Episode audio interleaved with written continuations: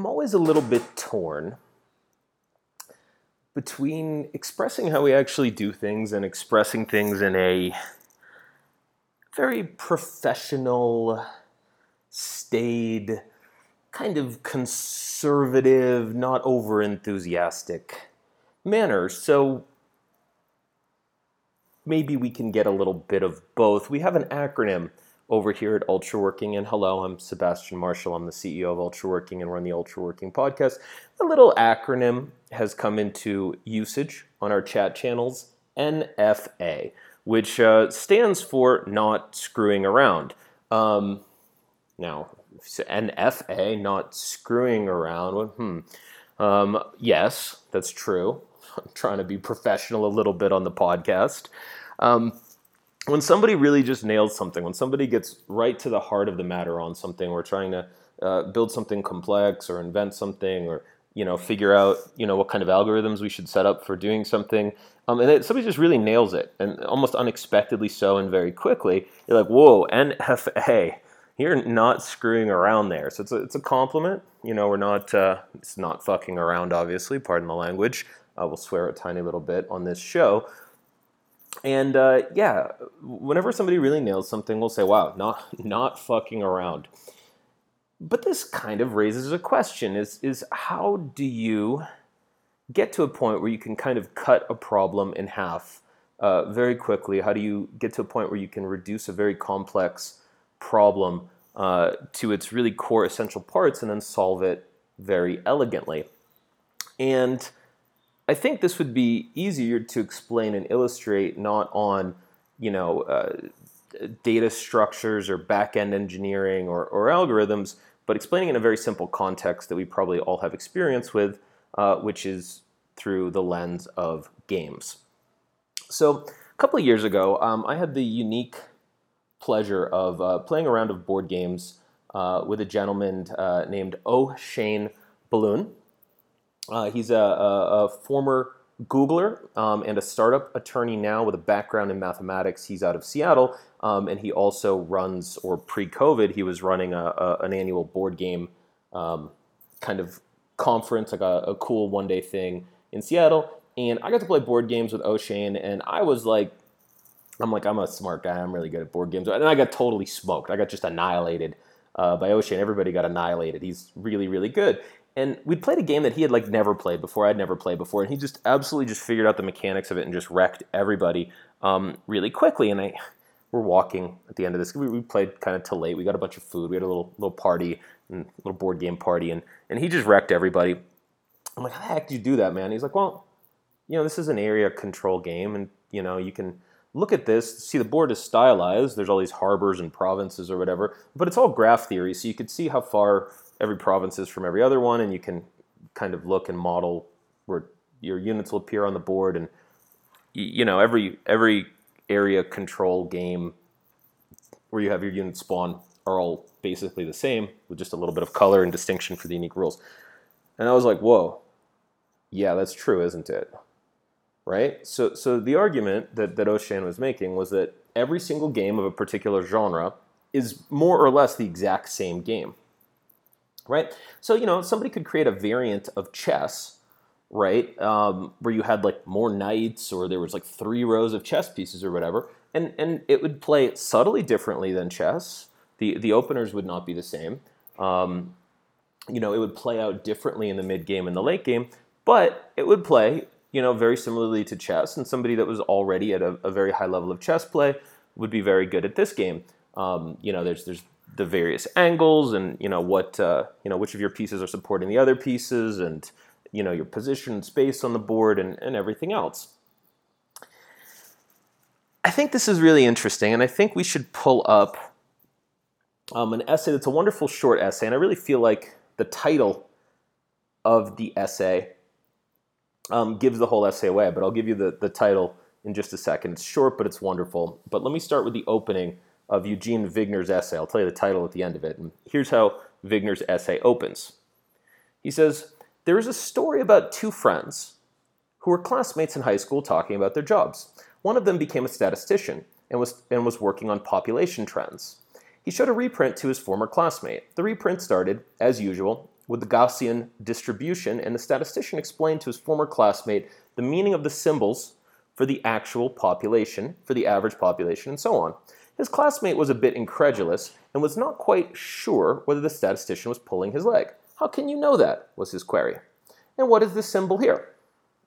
Oh, said the statistician, that is pi.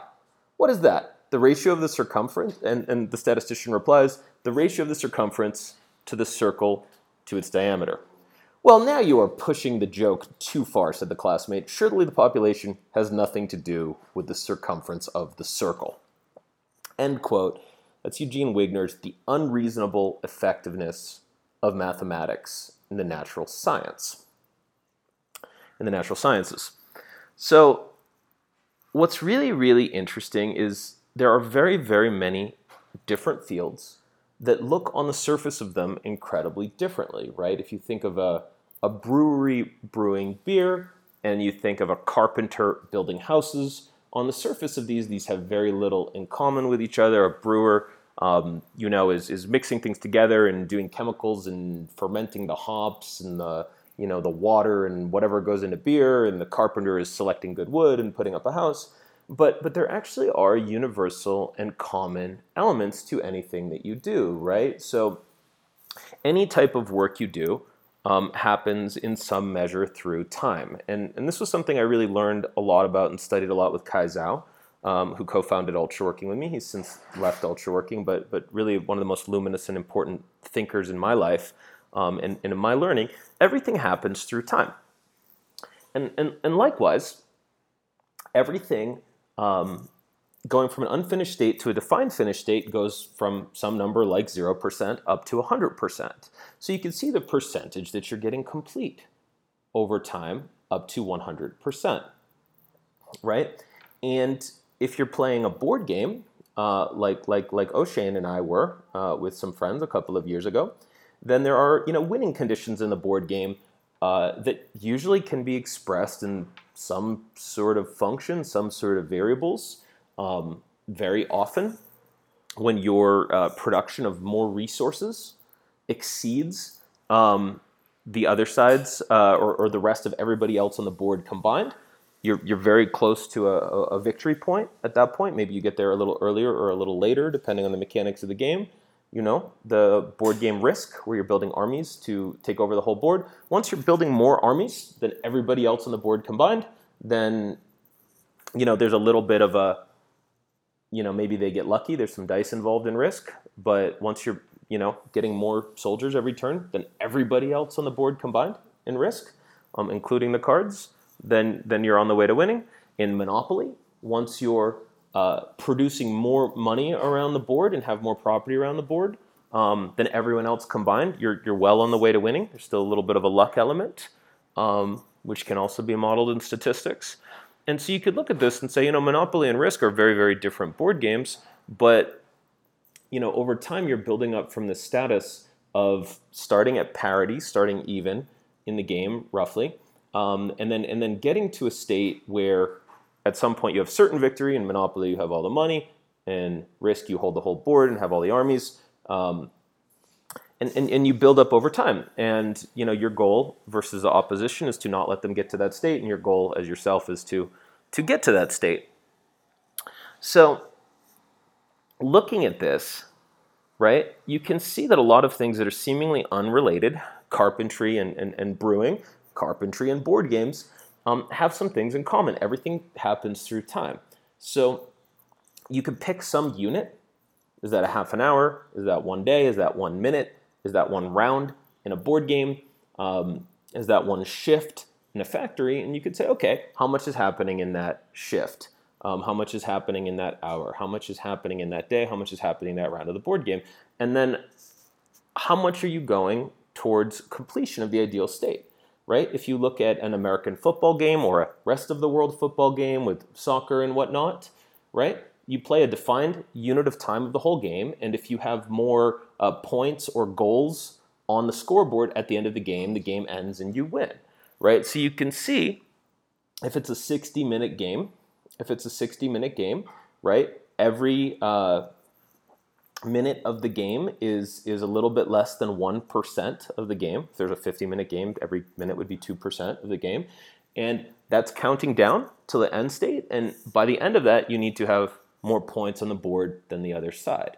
And you know, for carpentry, if you want to get a house built, um, you know, on some some time frame, right? Then you have your time frame of two weeks that you you know want to get something built that's 14 days. Or let's say you want to build something in 10 days. That means, you know, doesn't necessarily go linearly, but you need an average, if you want to get done on time, of at least 10% carpentry done per day to get the thing 100% built in 10 days. So this kind of modeling at the very abstract level of all the elements um, and how they interact with each other is actually possible between domains. And this is what I think is happening when somebody identifies and sees you know, a really elegant solution to a problem is they're figuring out that the underlying mechanics um, of it are similar to other situations. So, you know, if you were trying to um, have have a, a small party, you want to have 10 people to come, right? Then for every person that's confirmed coming, you've now filled up 10% of the people that are coming to the party. If you're having your party 33 days from now, you know, right, then you would need a minimum of one person uh, per. If it was 30 days from now, you'd need one person per three days uh, to confirm that they're coming. Now, that might be all 10 people saying yes on the first day that you send out invites and confirming they're going to come, or so on. So, this came up to me um, as, as a point because um, I am visiting Chris Natterer, who's a, a wonderful guy. He's a, an engineer. Um, he studied mechanical engineering in, in Germany before getting into business. He became a, a customer of Ultraworking after seeing uh, something that I'd written about about time tracking and systems and things. A couple years ago, he said, "Wow, these these guys seem good. Um, these these Ultraworking people seem like they're good. Let me check out what they're doing."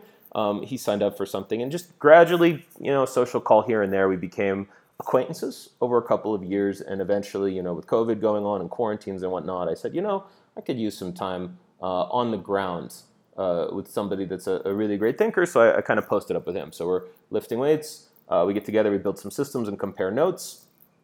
Um, we show each other which different types of sensors um, we use to, to model the body's performance. So I got a DEXA scan for the first time um, while here. Chris is a very big uh, engineering guy, but also very big physical fitness guy. He, he lifts a lot of weight. He's a, a weightlifter, very flexible, does some um, gymnastics things as well. So he's very, very strong, but also very flexible and, and nimble. He's got his health dialed into a very high level. And you know, he has some measures and methods of tracking stats and data that he uses. Um, and I have some that I use, and we didn't all use the same ones. So we compared and exchanged this information. So uh, whilst visiting him, we went to a, a university, um, and I got a DEXA scan done. So a DEXA scan will tell you your body fat, your bone density, and your muscle density um, in your whole body, as well as in every single limb. And there's something very interesting stood out on mine.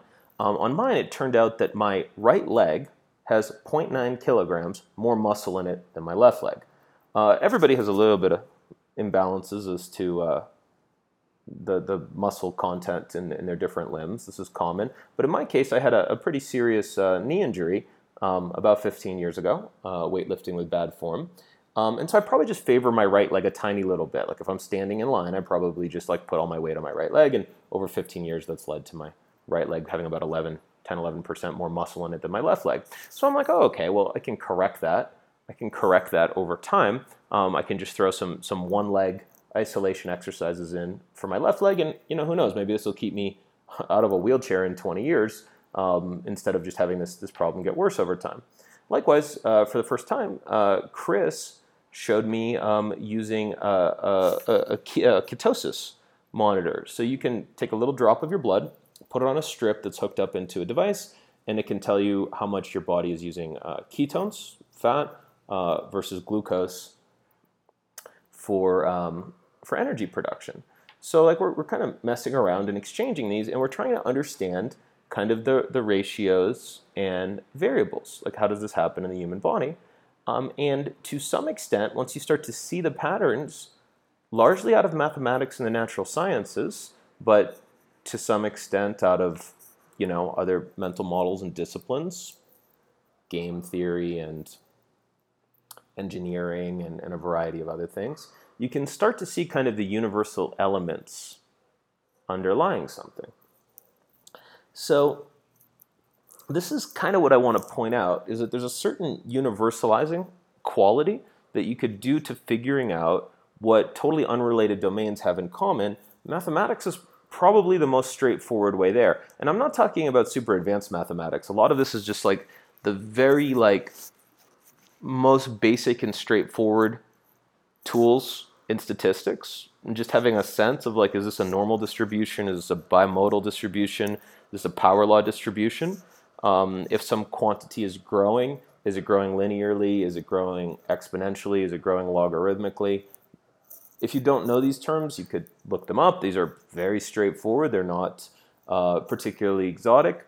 And then just like a very little bit of algebra and having a conceptual understanding of calculus helps. If something goes to infinity, what's it stabilize at? If something goes to zero, what's it stabilize at? Limits, you don't actually need to be able to calculate them by hand.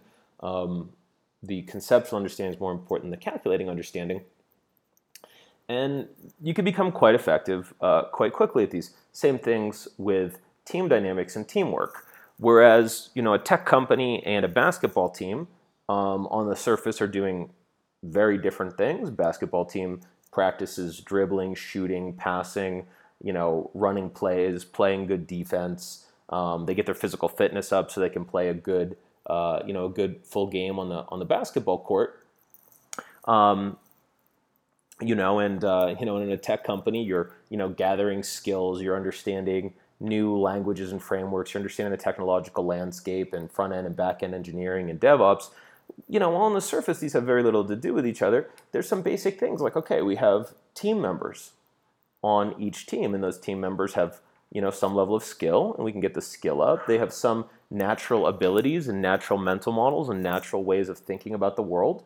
You know, in basketball, you want the tall person probably to play center, and you want the quick, um, agile, little bit shorter person to play point guard, probably, um, to use their natural abilities. And in tech, you know, some people will have uh, their mind will gravitate more naturally um, to you know data structures and uh, you know setting things up on, on on a back end and understanding how things scale and, and process data. And then some people have more of an understanding of aesthetics and beauty and like dealing with that level, um, designing interfaces uh, that are intuitive and, and pleasurable for a user to use. But you can build these skills up. Likewise, team members on a team, on a basketball team or on a tech team, are either healthy um, or, or they're not so healthy. They're either in a good place or they're not. They're either like bought in to what's going on, they're playing like a team, or they're playing like an individual. So you could kind of abstract these these elements. Lee Knowlton, our CTO at Ultraworking, um, was the captain of his track team. He was involved in athletics uh, when he was younger, and he was a teacher. Uh, later, he got a master's degree. Uh, he got a master's degree in software engineering, but also took some time out as a teacher, um, teaching languages. Um, and you know, you could see, okay, is the student bought in? Are they confused? Are they learning? Are they excited about learning? Is the the pace and difficulty of learning appropriate? You know, you wouldn't want to teach a, a, a new, very athletic basketball player super flashy moves. You'd want to work on the fundamentals with them.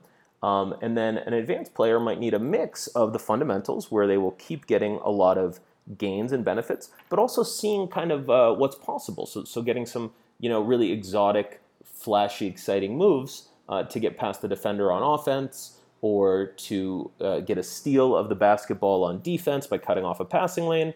These like slightly more advanced things um, might both keep them motivated as well as add to their repertoire. So you can kind of look for that universalization. So the prompt for this whole show is that is that Chris and I we work a lot. We put in a lot of work and we we have a lot of fun and we do a lot of system design and we lift weights. We talk about sensors. We talk about technology. We're now also playing one to two hours of video games per day. And I've talked about how I, I use video games to train mental models and skills. It's great because it's a very closed domain. There's a very limited elements on the board, right? If you're building a company or if you're doing art or if you're uh, teaching and learning in any context, in a university or uh, you know in an informal learning group that's in kind of an unbounded infinite domain. You could do anything. But with a game there's like limited things. You know at the end of a soccer game a rest of the world football game you win at the end of the time if you have more goals than the other side. That's a bounded game. There's still a lot of things happening on the field. We want to work on our physical fitness. We want to work on our how we move as a team. Do we want to work on our penalty kicks? Whatever. But it's a little more limited. So, so Chris and I started playing video games a little bit, an hour or two each day. But the way we're playing video games, I think, might be very interesting to people, which is we, we set up a, a Notion area. Notion's an application, it's like a super powered Evernote that connects really well. No code tool is what they're getting called. Um, this class of thing, Notion, Coda, um, and Airtable are, are all slightly different in this, this category. We set up a Notion, and uh, what, what Chris and I do is we, we play rounds of this game, surviv.io. Surviv has uh, no E on the end of it. It's a little 2D shooter. It's fine. It's, could play anything instead. But what we do is uh, we play co op games, us versus the field. It's a battle royale game, so you're trying to be the last people surviving um, at the end of it.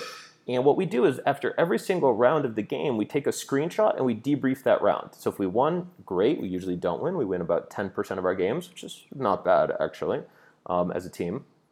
Um, it's, uh, it's, it's, it's, pretty good uh, for where we're at. We're already winning, you know, 2x to 4x more frequently than would be predicted if, uh, if it was just random.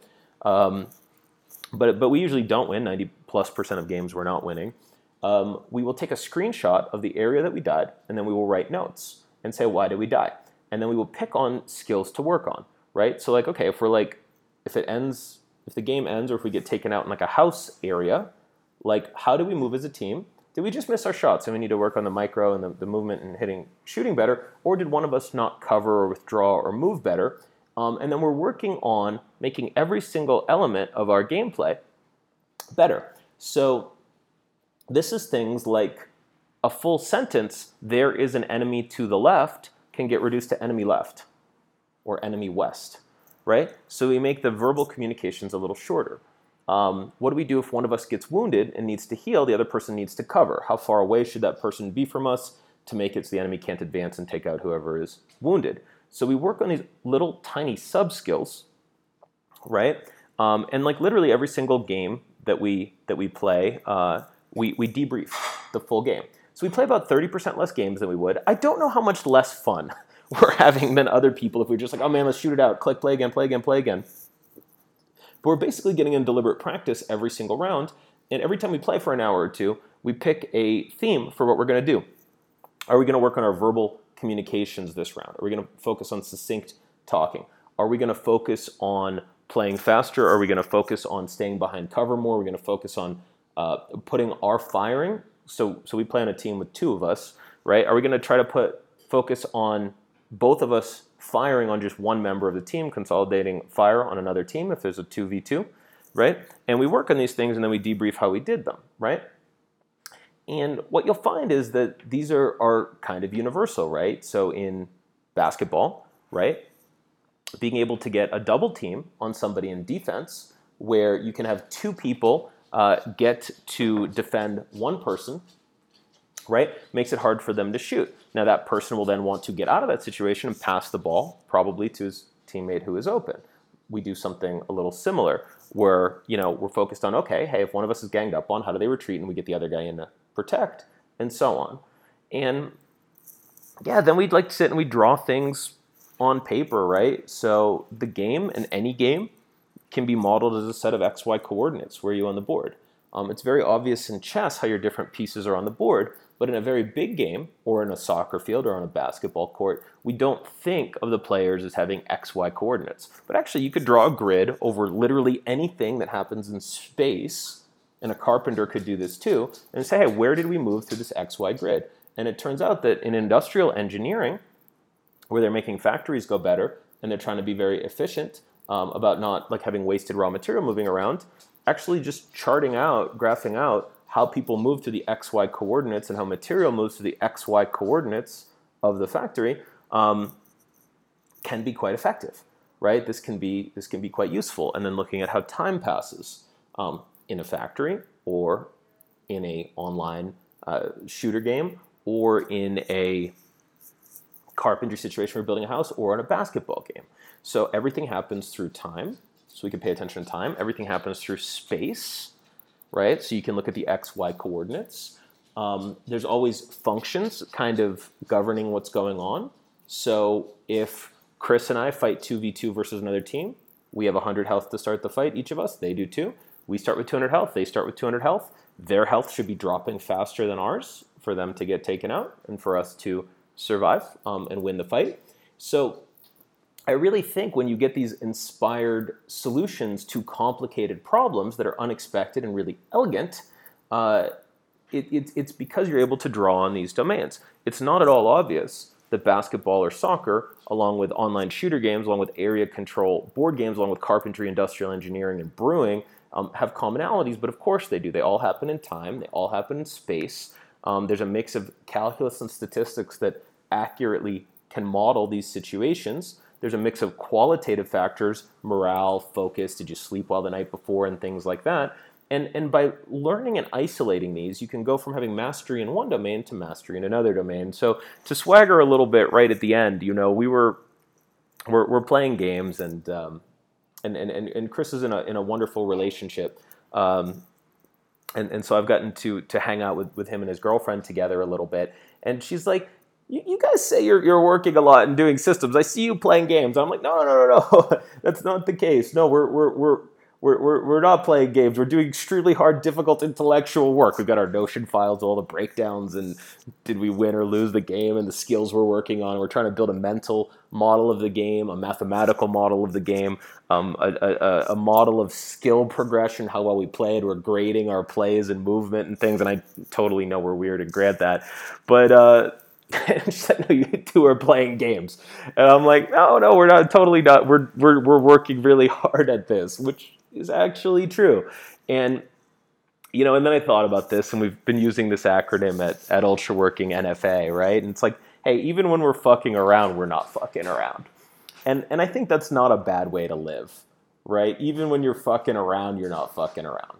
Now, hey, we're analytical take things apart kind of people. You don't need to reduce everything in life to a set of equations and mathematics. For us, this is cool, this is beautiful, this is interesting, this is fun. We don't stress about it. It's not neurotic, right? Or anything like that. This is just a fun way to see the world and engage the world um, that we have, and most people at the Ultra Working team has. Um, and you know, Lee Knowlton and I talk about that, and we use mental models from teaching um, and from team sports and from track and from endurance sports with Chris. We use mental models from sensors and weightlifting and biochemistry um, and, and, and so on. And then we apply that to other things. But I think this is interesting is that you can learn these universal elements from even things that have nothing to do with whatever you're doing, right? That's the unreasonable effectiveness of mathematics. Eugene Wigner, it's a very short essay, it's worth checking out. And you can kind of get to this point in life where even when you're fucking around, you're not fucking around soccer games can be understood um, in terms of XY coordinates, movements, a qualitative rating on how good a pass is or how open the person was in the field in front of them. And, and again, you don't have to freak out and overdo it. You don't have to take the joy out of it, not at all. If it's done correctly and you have the, the, the, the type of mind that likes this sort of thing, which I think a lot of the people that listen to this show do, um, then it becomes a lot of fun.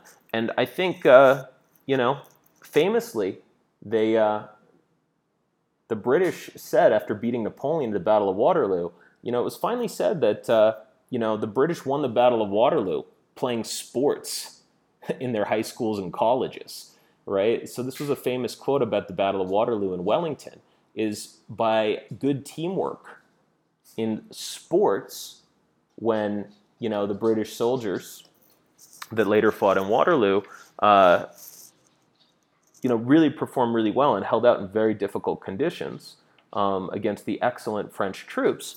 Um, that was attributed to their good teamwork and coordination, the universality of what they learned playing sports together um, on the playing fields of Eton, is what they is what they say about it. So hey, even when you're screwing around, you can be not screwing around. Uh, that's kind of how we look at it, and I do think these things generalize and transfer so you brush up a little bit on the math, the underlying mechanics, you look for the universality in patterns, and then NFA. So taking everything seriously, Um, I know we covered a lot of ground on this one. Maybe have a re-listen and check out some of the individual concepts, Google some of them, look at some of them, whatever you don't know, and then start looking for that universalization um, of the underlying mechanics and mental models of everything. It's a big part of what we do. It's a big part of our success over here. Um, and, and I think people that adopt this and start, you start seeing that everything in the world is not a set of just individual one-off things that need to be learned from scratch. There are universals governing everything in the world that can be modeled using mathematics. So you know, everything that, that goes from not complete to complete happens through time. Even if it's a fraction of a second, um, everything happens in time. Almost everything, just about everything happens in space, right? Out in physical space. And that's very obvious in a board game or in a sports game. But now you can model time and space. But you can also model time and space in a hamburger restaurant or in a factory, right? Everything that humans are involved have a, a qualitative element of how well the individuals are doing. Um, everybody has natural strengths and weaknesses and affinities, and those can be built on, and the weaknesses can be understood and, and, mitigated. People can be put in the right roles. So the tall person is playing center, the short person is playing point guard, right? If somebody's a very good uh, twitchy video game player where they can move their fingers really quickly, that might make a great sniper. Um, if somebody is really, really calm under chaos, um, but doesn't have as good twitchy play, maybe they play very forwards with a you know a submachine gun or a shotgun and, and you can get in the right roles um, in teamwork as you play as you play video games. Looking for these universals um, that understand things. Things like things happen through time.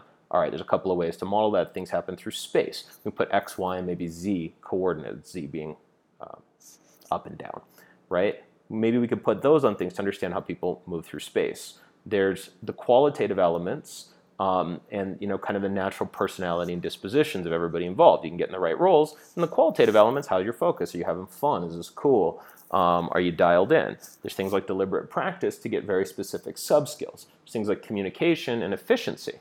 Right, saying there's an enemy to the left attacking us is like enemy left counterattack is more efficient, so we say it faster, so we respond faster. Again, this is meaning that our response time to doing things correctly gets shaved off by fractions of a second so that me and Chris rotate and shoot it out correctly um, with an enemy approaching from the west. So communication in any collaborative domain also is there. Um, and yeah, and then there's calculus and statistics underlying everything. It's really the 80-20, the conceptual understanding of the basic calculus and just the most common statistical techniques. Like, hey, do we think this is normally distributed or bimodally distributed? It's all there. Um, and this is in engineering, and this is in video games, and this is throwing in a party, and this is learning skills. This is a soccer field, this is a basketball field, this is a board game, this is a shooter. Um, not universally so, and you still got to learn these specific mechanics relevant to the domain. You know, cooking has very specific things about how you would maybe chop up the vegetables, and if they're a little bigger, they cook at a different speed, or if they're smaller, whatever. Do they caramelize or liquefy and you cook? So there's there's domain specific things. Those can all be modeled more or less by, by chemistry, by the way uh, but not entirely.